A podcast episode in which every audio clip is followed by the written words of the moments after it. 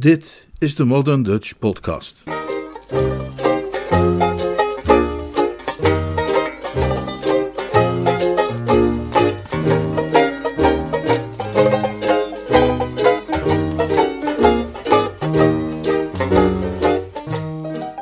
Het meisje in de taxi.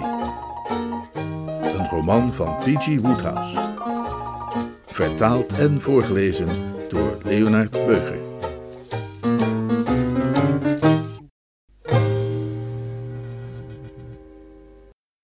Hoofdstuk 9 Terwijl George en Billy Door naar de rozentuin liepen voor hun gesprek met de man in corduroy, had Maud daar nog geen honderd meter vandaan gezeten, op een heel speciaal plekje waar zij graag kwam.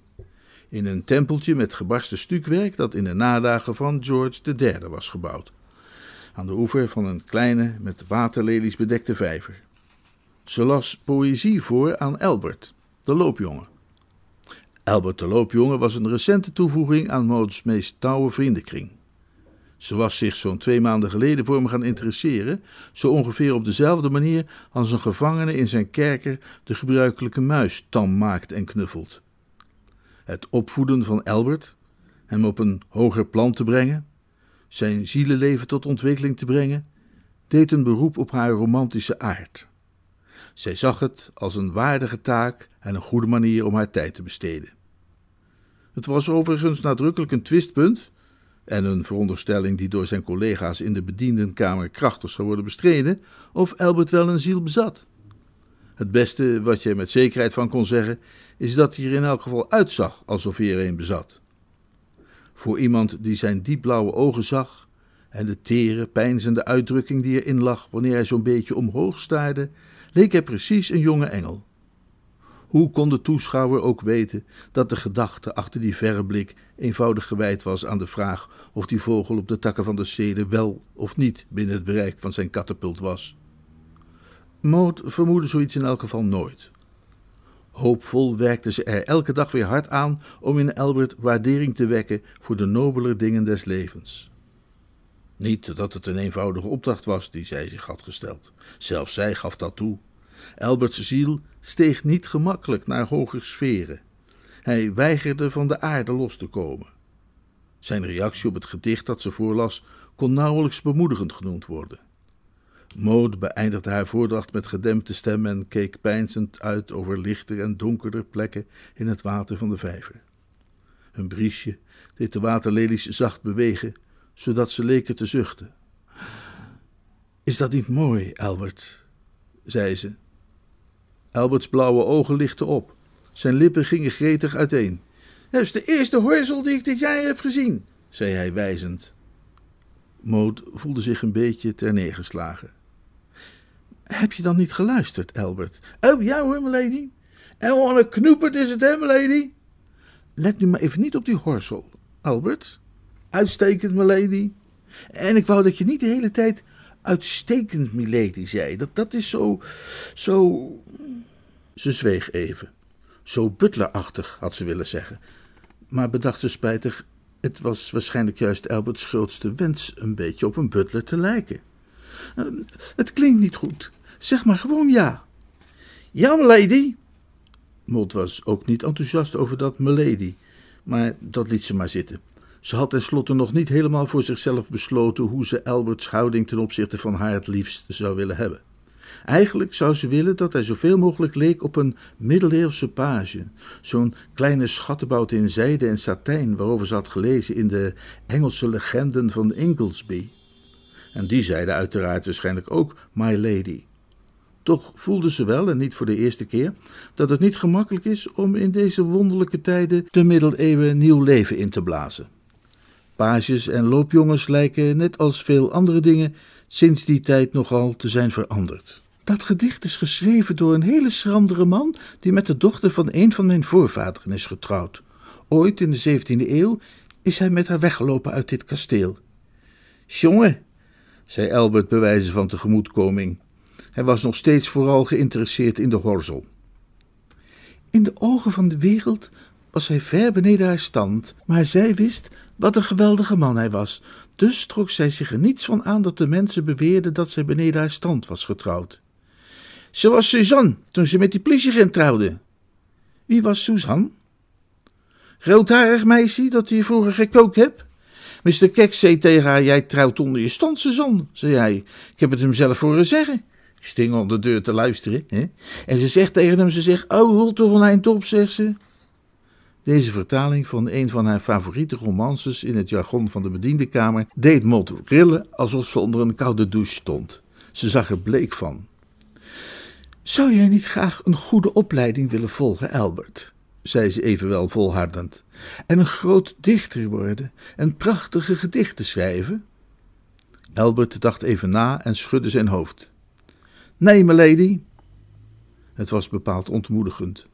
Maar Maud was een meisje met pit. Je kunt niet op Piccadilly in vreemde taxis springen als je geen pit hebt. Ze nam een ander boek op van de stenen bank. Lees mij hier eens iets uit voor, zei ze, en vertel me dan of je daardoor niet het gevoel krijgt dat je machtige daden wilt verrichten. Albert pakte het boek voorzichtig aan. Hij begon dit soort dingen een beetje zat te worden. Toegegeven, Lady Maud gaf hem chocolaatjes tijdens deze sessies, maar het leek hem veel te veel op school. Hij bekeek de bladzijde waar zij het boek had opengeslagen afkeurend. Vooruit, zei Maud en sloot haar ogen. Het is een hele mooie tekst. Albert begon. Hij had een wat heese stem, naar te vrezen valt vanwege zijn op al te jeugdige leeftijd ontwikkelde gewoonte om sigaretten te roken, en zijn uitspraak was niet helemaal zoals die wezen moest. Ehm, het chilpen van de vogelschaar, het, het, het klokgetik en het geruis waarmee de populiere kruis, ik, ik bedoel kruis, eh, kuis, waarmee de populiere kuis de wind weer stonden, stoorde hij.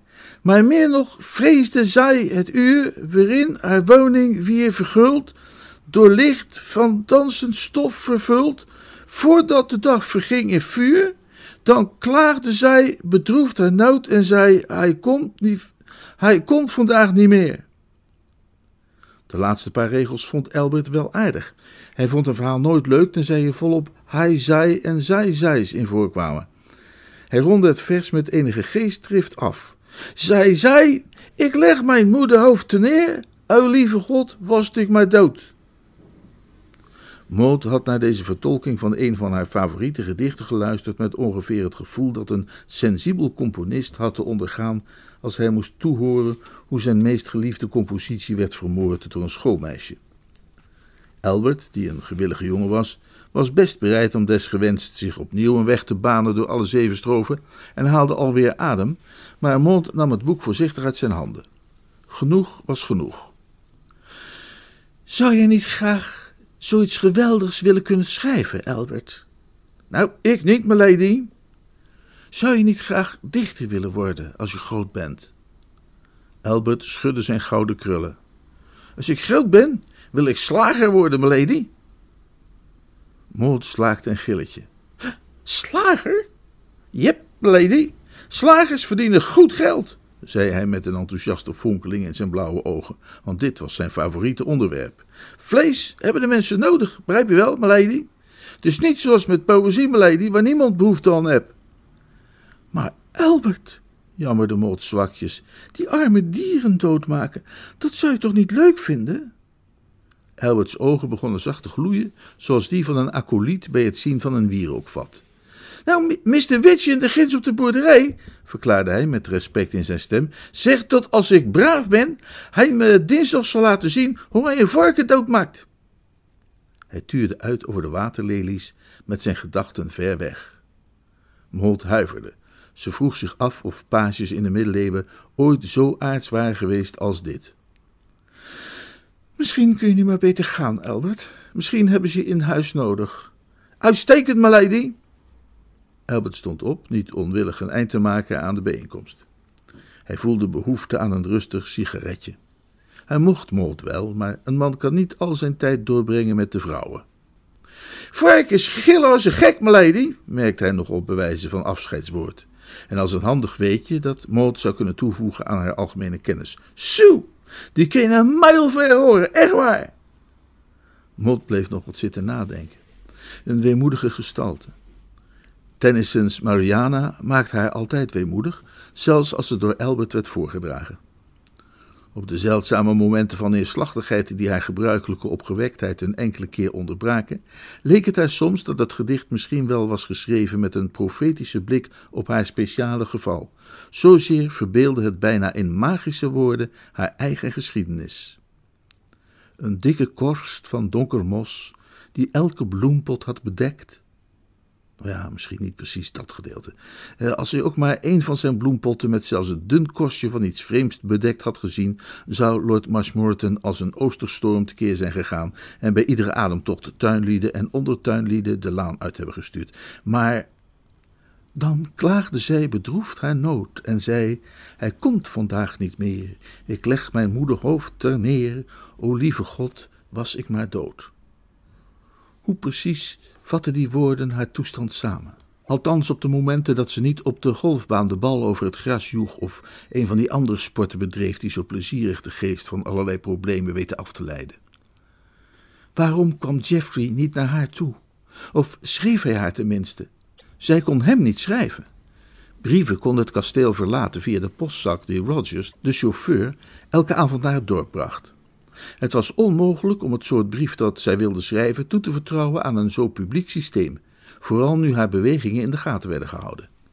Iemand anders brieven openen en lezen is een lage en lafhartige daad, maar ze was ervan overtuigd dat Lady Caroline dat zonder aarzelen zou doen. Ze wilde niets liever dan haar hart uitstorten bij Geoffrey in een lange, intieme brief, maar ze durfde niet het risico te nemen te schrijven voor een eventueel groter publiek. Het was allemaal al erg genoeg sinds haar rampzalige uitstapje naar Londen.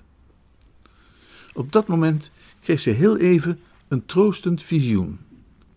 Het visioen waarin George Bevan de hoed van haar broer Percy afsloeg. Dat was het enige plezierige dat er gebeurd was voor bijna zo lang als ze zich kon herinneren. En op dat moment stonden haar gedachten eigenlijk voor de eerste keer even stil bij de man die die heldendaad verricht had. George Bevan, de vriend in nood, die ze de dag hiervoor opeens zomaar op straat was tegengekomen. Uh, wat deed George Bevan hier in de buurt? Zijn aanwezigheid had iets te betekenen, en wat hij gezegd had nog meer. Hij had met zoveel woorden gezegd dat hij haar wilde helpen. Het was nogal ironisch wat er gebeurde en dat benauwde haar. Hij was haar een ridder te hulp gekomen, maar het was de verkeerde ridder. Waarom kon het niet Jeffrey zijn geweest die daar buiten het kasteel in een hinderlaag lag, in plaats van een vriendelijke maar verder te verwaarlozen vreemdeling? Of ze ergens diep in haar bewustzijn een vluchtig gevoel van teleurstelling had gekend in Jeffrey, de snel voorbijgaande gedachte dat hij haar in de steek had gelaten? Ze zou het eigenlijk niet kunnen zeggen. Zo snel had ze dat verdrongen. Ze dacht na over de aanwezigheid van George. Wat voor zin had het dat hij ergens in de buurt was als ze niet wist waar ze hem kon vinden? In haar situatie kon ze niet naar believen ronddwalen door de buurt om hem te zoeken. En zelfs als ze hem zou vinden, wat dan? Er was niet veel dat een vreemdeling, hoe vriendelijk en behulpzaam ook, kon doen. Een plotselinge gedachte deed haar blozen. Maar natuurlijk kon George iets voor haar doen als hij dat wilde. Hij kon haar brieven ontvangen en versturen en bezorgen. Kon ze maar met hem in contact komen, dan kon ze via hem in contact komen met Jeffrey. Het veranderde haar hele wereld. De zon ging onder en kille windvlagen begonnen de bladeren van de waterlelies in beweging te brengen, wat aan het tafereel een wat sinistere atmosfeer verleende, maar voor Maud was het alsof de hele natuur haar toelachte. De zelfzuchtige liefde maakte het haar onmogelijk te zien dat wat ze George wilde vragen praktisch neerkwam op het spelen van de nederige rol van de holle boom waarin gelieven hun briefjes aan elkaar deponeren om die er later uit te halen, en met George's gevoelens hield ze volstrekt geen rekening. Hij had aangeboden haar te helpen? Goed, dan was dit zijn taak. De wereld zit vol met Georges, wier functie het is om op de achtergrond rond te hangen en zich op onopvallende wijze nuttig te maken. Juist was ze tot die conclusie gekomen toen Albert, die de weg had afgesneden om zijn boodschap zo snel mogelijk te kunnen bezorgen, op dramatische wijze midden uit de rhododendronstruiken tegenover haar tevoorschijn schoot. Lady, een meneer heeft me dit gegeven om Annie te bezorgen. Maud las het briefje. Het was kort en bondig. Ik logeer in de buurt van het kasteel in een huisje dat ze Ginder bij Plet noemen. Het is een vrij nieuw huisje van rode baksteen. Je zult het gemakkelijk kunnen vinden. Ik zal daar zijn voor het geval je me nodig hebt. Het was ondertekend met de man in de taxi. Ken jij een huisje dat Ginder bij Plet heet, Albert? vroeg Mold. Ja, lady, dat is bij de boerderij van Plet. Daar gaat ik volgende week woensdag kijken hoe ze een kip slachten. Wees u, lady, dus als je een kip zijn kop afhakt, hij met een rotvaart begint rond te rennen? Mold huiverde een tikje. Alberts fris en jeugdig enthousiasme was vaak een schok voor haar. Ik verneem dat een vriend van mij daar verblijft. Ik zou graag willen dat jij een briefje van mij bij hem bezorgt. Uitstekend, lady. En, Albert? Ja, lady. Het zou wel zo goed zijn als je daar niets over zei, tegen wie dan ook van je vrienden. In Lord Marshmoreton's studeerkamer was een raad van drie in debat. Het onderwerp van discussie was het andere briefje dat George had geschreven en dat hij onhandig genoeg had toevertrouwd aan iemand die hij voor een argeloze tuinman had gehouden. Die raad van drie bestond uit Lord Marshmoreton, die nogal beschaamd keek, zijn zoon Percy, die even opgeblazen als serieus oogde, en Lady Caroline Bing, die eruit zag als de tragische koningin uit een treurspel. Dit, zei Lord Belfer met vastberaden stem, doet de deur dicht. Vanaf dit moment mag Maud geen seconde meer uit het oog worden verloren. Lord Marshmoreton nam het woord. Uh, ik had liever, zei hij met spijt in zijn stem, dat, dat ik maar niks gezegd had uh, over dat briefje. Ik noemde het alleen omdat, omdat ik dacht dat jullie het misschien vermakelijk zouden vinden. Vermakelijk? Lady Caroline's stem deed de meubels schudden. Ja, ja, uh, grappig dat die man van, uh, van alle mensen nu net precies aan mij uh, een briefje voor Mold moet geven, legde haar broer uit. ik wil Mold niet in de problemen brengen. Misdadig zwak, dat is wat jij bent, zei Lady Caroline streng. Ik geloof werkelijk dat jij in staat zou zijn geweest om dat briefje aan dat arme misleide meisje te geven en er niets over te zeggen. Ze liep rood aan. De brutaliteit van zo'n kerel om hierheen te komen en zich voor de poorten van het kasteel te nestelen. Als het iemand anders was geweest dan die plet die hem onder het dak heeft geboden, zou ik erop gestaan hebben dat hij hem op straat zette. Maar die kerel van plet zou het maar al te fijn vinden om te weten dat hij ons dwars zit.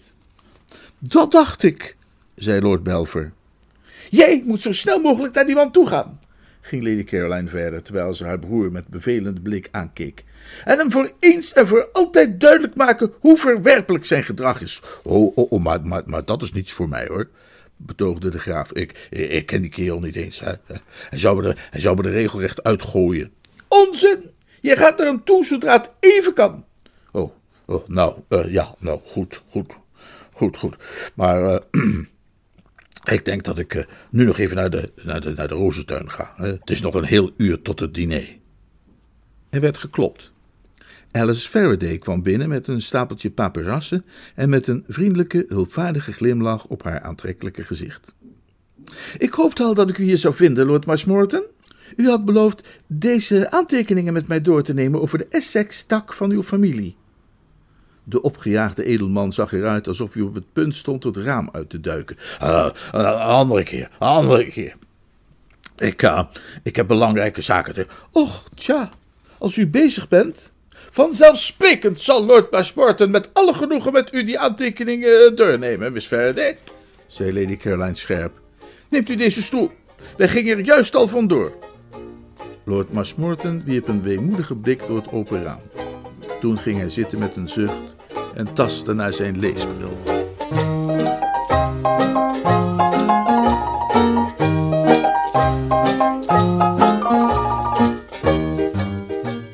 Hoofdstuk 10 De ware golfer is iemand die weet dat het leven kort is en dat de perfectie moeilijk is te bereiken en die daarom geen gelegenheid voorbij laat gaan zijn geliefde sport te beoefenen, zonder zich daarbij door wind, nog weer, nog enige andere invloed van buitenaf te laten weerhouden. Er is een verhaal dat een diepe morele les inhoudt over een golfer wiens vrouw besloten had voor altijd bij hem weg te gaan.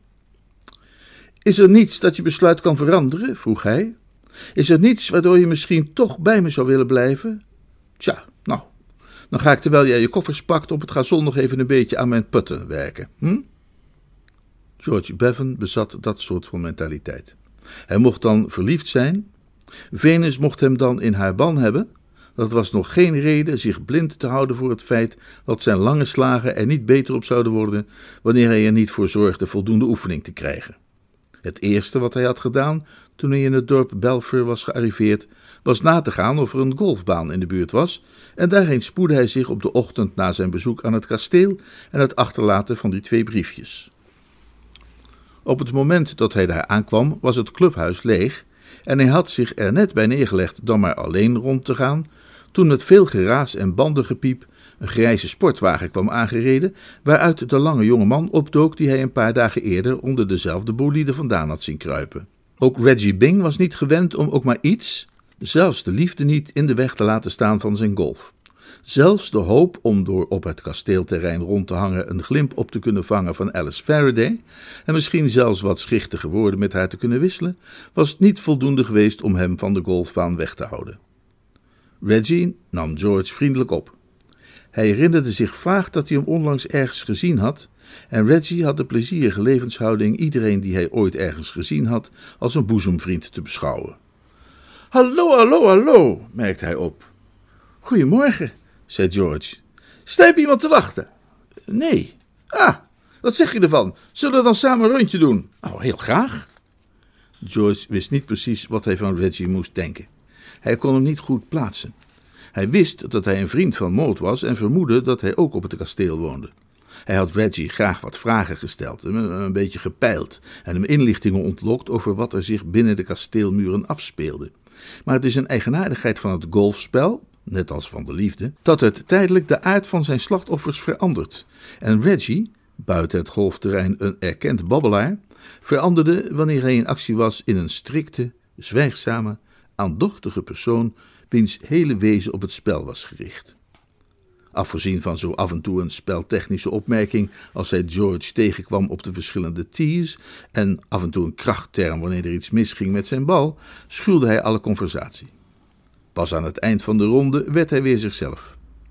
Als ik geweten had dat je zo'n sterke speler was, verklaarde hij grootmoedig toen George zijn achttiende put er vanaf ruim drie meter intikte, had ik gezorgd dat je me een paar slagen gaf.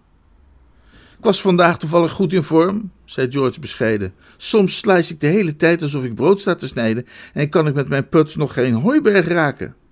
Nou, laat me weten, hè, wanneer zich dat weer eens voordoet. Dan speel ik graag nog een keer met je. Ik heb zelden zoiets vets gezien als de manier waarop je op de vijftiende uit die bunker kwam, zeg. Dat deed me denken aan een wedstrijd die ik eens heb gezien tussen... Uh... Reggie werd technisch. Aan het eind van zijn uiteenzetting stapte hij weer in zijn grijze auto. Uh, kan ik je misschien ergens afzetten? Graag, zei George, als het niet te ver om is voor je. Oh, ik logeer op Belfort Castle. Oh, dan woon ik vlakbij. Misschien wil je even iets bij me komen drinken. Oh, rijp plan, stemde Reggie in. In tien minuten had de grijze auto de afstand tussen de golfbaan en George's huisje afgelegd. In de intervallen tussen het ontwijken van boerenkarren en het verijdelen van de kennelijk suïcidale bedoelingen van verdwaalde kippen door, besteedde Reggie Bing die minuten aan een hortend gesprekje over zijn nieuwe ijzeren clubs, waar hij zich diep tevreden over toonde. Te gek plekje, absoluut, was zijn oordeel bij de aanblik van het huisje, terwijl hij George naar binnen volgde. Ik heb vaak gedacht dat het misschien wel een goed plan zou zijn om dit soort hutje te betrekken en kippen te gaan houden en een honingkleurige baard te laten staan en mijn soep en lammetjespap te laten brengen door de vrouw van de dominee en, dat, dat soort dingen meer. Een zorgeloos bestaan. Uh, woon jij hier helemaal alleen? George was bezig spuitwater in het glas van zijn gast te mikken. Ja, Mrs. Platt kookt voor me, de boerin van hiernaast. Een uitroep van de ander deed hem opkijken. Reggie Bing staarde hem met grote ogen aan. Goeie god, Mrs. Uh, ben jij dan die figuur? George voelde zich even niet opgewassen tegen het intellectueel niveau van de conversatie. Die figuur? Die figuur waar de hele ruzie over is. Mijn moeder vertelde me nog vanmorgen dat jij hier woonde. Ruzie? Over mij? Dat zou ik zeggen. Reggie begon zorgelijk te kijken. Uh, beste kerel, ik, ik, wil niet de boodschapper zijn van slecht nieuws enzovoorts hoor, maar uh, wist je echt niet dat er allerlei kwaad bloed was gerezen en dat soort dingen meer vanwege jou? Op het kasteel bedoel ik? Ja, ik wil me absoluut niet lijken te bemoeien met je privé-aangelegenheden en zulke zaken, zeg maar. Maar wat ik bedoel is, uh, nou ja, je kunt toch niet verwachten voor de dag te komen zoals jij hebt gedaan, zonder de familie pijnlijk te treffen op een gevoelig plekje. Op verschillende gevoelige plekjes. De dochter des huizes wordt verliefd op je. De zoon des huizes komt in de bak terecht omdat hij ruzie met je krijgt op Piccadilly. En daar nog eens bovenop kom jij hierheen en sla je je tenten op voor de poorten van het kasteel. Ja, natuurlijk is de familie niet zo'n beetje geërgerd. Dat spreekt toch vanzelf? Ik bedoel, nou ja. George luisterde verbijsterd naar die hele toespraak. Maud verliefd op hem? Dat klonk ongelooflijk. Dat hij verliefd was op haar na een enkele ontmoeting was heel wat anders. Dat was volkomen vanzelfsprekend en zoals die dingen gaan. Maar dat hij het ongelofelijke geluk zou hebben gehad haar genegenheid te winnen, dat leek hem grotesk en volkomen belachelijk. Verliefd op mij? Hoe bedoel je in vredesnaam? Reggie's verbijstering was gelijk aan de zijne. Nou ja, verdorie, beste knabo. Dat is toch zeker geen nieuws voor je? Dat, dat moet ze je hebben verteld. Ja, ze heeft het zelfs mij verteld. Dat heeft ze jou verteld? Ben ik nou gek of hoe zit het? Absoluut, ik bedoel, absoluut niet. Uh, luister. Reggie aarzelde. Het onderwerp was delicaat, maar nu het eenmaal was aangeroerd, kon ook maar beter alles worden uitgesproken. Een mens kon hierna niet meer over zijn nieuwe golfclubs gaan staan babbelen alsof er niets was gebeurd. Nu was het tijd om de kaarten op tafel te leggen. Niet langer van het hart een moordkuil te maken. Uh, zeg, moet je horen, ging hij tastend verder. Mm, je zult het waarschijnlijk wel erg maf vinden dat ik je zomaar over begin. We zijn volkomen vreemden en dat soort dingen. We weten niet eens van elkaar hoe we heten. Nou, ik heet Bevan, als dat je helpt. Dank je, dank je, kerel. Ja, ja, dat helpt. En ik heet Bing, Reggie Bing. Goed. Aangezien we hier met vrienden onder elkaar zijn en dit een besloten vergadering is enzovoort, zal ik dan maar allereerst zeggen dat het mijn moeders absolute wens is dat ik zal trouwen met Lady Maud. We zijn ons hele leven al goede vrienden, weet je. Van kinds af aan samen opgegroeid en al dat soort geleuter. Nu ken ik ook inderdaad geen toffere meid dan Maud, als je begrijpt wat ik bedoel. Maar, en, daar zit hem de kneep. Ik ben schrikbarend verliefd op heel iemand anders. Zonder veel hoop en dat soort dingen, maar toch. En intussen zit mijn moeder me voortdurend achter mijn broek tot ik er gek van word om Maud ten huwelijk te vragen. Die me nog niet zou willen hebben, al was ik de enige op de wereld. Je kunt je niet voorstellen, mijn beste kerel, wat een opluchting het was voor ons allebei toen ze me niet zo lang geleden vertelde dat ze verliefd was op jou en, en, en dat ze er niet aan moest denken om naar iemand anders te kijken. Ik zeg je, ik heb gewoon lopen zingen, zo blij was ik. George was geneigd dat uitstekende voorbeeld te volgen. Een uitbarsting in gezang was de enige gepaste manier om de stemming van hemels geluk tot uitdrukking te brengen die de onthullingen van deze Reggie hem had geschonken. De hele wereld leek opeens anders. Het leek alsof er vleugels waren gegroeid uit Reggie's welgevormde schouders. De ruimte was gevuld met zachte muziek. Zelfs het behang leek nu tamelijk aantrekkelijk. Hij bereidde zichzelf een tweede whisky en soda. Op zingen na was dat zonder meer het beste om te doen. Ja, eh, ja, ik, snap het, zei hij. Het was lastig om wat dan ook te zeggen. Reggie keek hem jaloers aan. Ja, ik wou dat ik wist hoe kerels ervoor kunnen zorgen dat een meisje verliefd op hen wordt. Allerlei figuren lijken dat te kunnen, maar ik heb geen flauw idee. Het is alsof ze dwars door me heen kijkt, alsof ze me niet eens ziet staan. Ze kijkt me zo'n beetje aan alsof ik meer te beklagen ben dan te misprijzen, maar alsof ik er toch dringend iets aan zou moeten doen. Maar ja, zij is een duvels bij de hand kind en ik ben een onnozele sukkel. Dat maakt het ook wel een vrij hopeloze zaak, toch? George in zijn nieuw gevonden geluk wilde een minder gelukkige sterveling maar al te graag aanmoedigen. Helemaal niet. Wat jij zou moeten doen. Ja? zei Reggie gretig. George schudde zijn hoofd. Nee, dat, dat weet ik niet, zei hij. Ik ook niet, verdorie, zei Reggie. George dacht na. Ja, het lijkt mij puur een kwestie van geluk. Of je hebt geluk of je hebt het niet. Kijk nu bijvoorbeeld naar mij. Wat heb ik nou waardoor een fantastische meid verliefd op me wordt? Nee, niets, precies. Ik snap wat je bedoelt. Nou ja, althans, wat ik wil zeggen is: nee, nee, je hebt helemaal gelijk. Het is volkomen een kwestie van geluk. Je kunt er zelf in feite niets aan doen. Nou, ik hang veel rond in haar buurt en loop haar voor de voeten, zei Reggie. Ze struikelt voortdurend zo wat over me. Ik dacht dat dat misschien een beetje zou helpen. Ja, misschien ja. Maar aan de andere kant, als we elkaar dan tegenkomen, kan ik niets bedenken om te zeggen. Ja, dat is niet zo best. Heel raar dat. Van nature ben ik nu niet bepaald op mijn mondje gevallen. Maar als ik bij haar ben, ja, ik weet niet. Het is heel mal. Hij dronk zijn glas leeg en stond op. Nou ja, dan ga ik maar weer. Eh, blijf zitten. Spelen we binnenkort nog eens een rondje? Prima, wanneer je maar wilt. Nou, tot dan. Tot dan. George gaf zich over aan gloedvolle gedachten. Hij leek zich voor het eerst van zijn leven pas echt bewust van zijn eigen bestaan. Het was alsof hij vers geschapen was. Alles om hem heen en alles wat hij deed had een nieuwe, nog onbekende kwaliteit gekregen. Het was alsof hij het tikken van de klok voor het eerst opmerkte. Als hij zijn glas ophief, was er iets wonderlijk nieuws aan die hele activiteit. Al zijn zintuigen waren merkwaardig alert. Hij kon zelfs. Hé, hey, hoe zou het zijn? vroeg Reggie, die als een duveltje uit een doosje opnieuw in de deuropening verscheen. Als ik haar af en toe eens wat uh, bloemen zou geven. Hè? Dat, dat bedacht ik daarnet toen ik de auto startte. Ze is dol op bloemen. Heel goed, zei George hartelijk. Hij had er geen woord van vernomen. De nieuwe alertheid van zijn zintuigen ging gepaard met een merkwaardig onvermogen andermans mededelingen te kunnen volgen. Dat zou ongetwijfeld wel weer overgaan, maar vooralsnog was hij een slechte toehoorde. Mooi, het is het proberen waard, zei Reggie. Ik kan er altijd een gooi naar doen. Toedeloe. Tot ziens. Pip, pip. Reggie verdween weer uit beeld en even later klonk het geluid van de auto die startte. George keerde terug naar zijn gedachten. De tijd, zoals we die kennen, houdt voor een mens in dergelijke omstandigheden op te bestaan. Of het een minuut later was of een paar uur, George wist het niet. Maar opeens zag hij een kleine jongen naast zich staan. Een kleine jongen met gouden krullen en blauwe ogen, in het uniform van een loopjongen of page. Hij kwam uit zijn trance. Hij herkende de indringer nu als de jongen aan wie hij het briefje voor moord had gegeven. Dit was geen gewone indringer. Deze knaap maakte deel uit van George's wereldplan. Hallo, zei de jongen. Hallo Alfonso, zei George. Ik heet geen Alfonso. Nou, wees er maar voorzichtig, want anders is dat binnenkort wel zo. Oh, nou, ik heb een briefje voor u van Lady Maud. In de keuken vind je wel wat cake en gemberbier, zei George dankbaar. Kijk maar even. Oh, de gekko, zei George. I should hate you, but I guess I love you. You got me between the devil and the deep blue You got me the devil and a deep, the devil and a deep, the devil and a deep blue sea.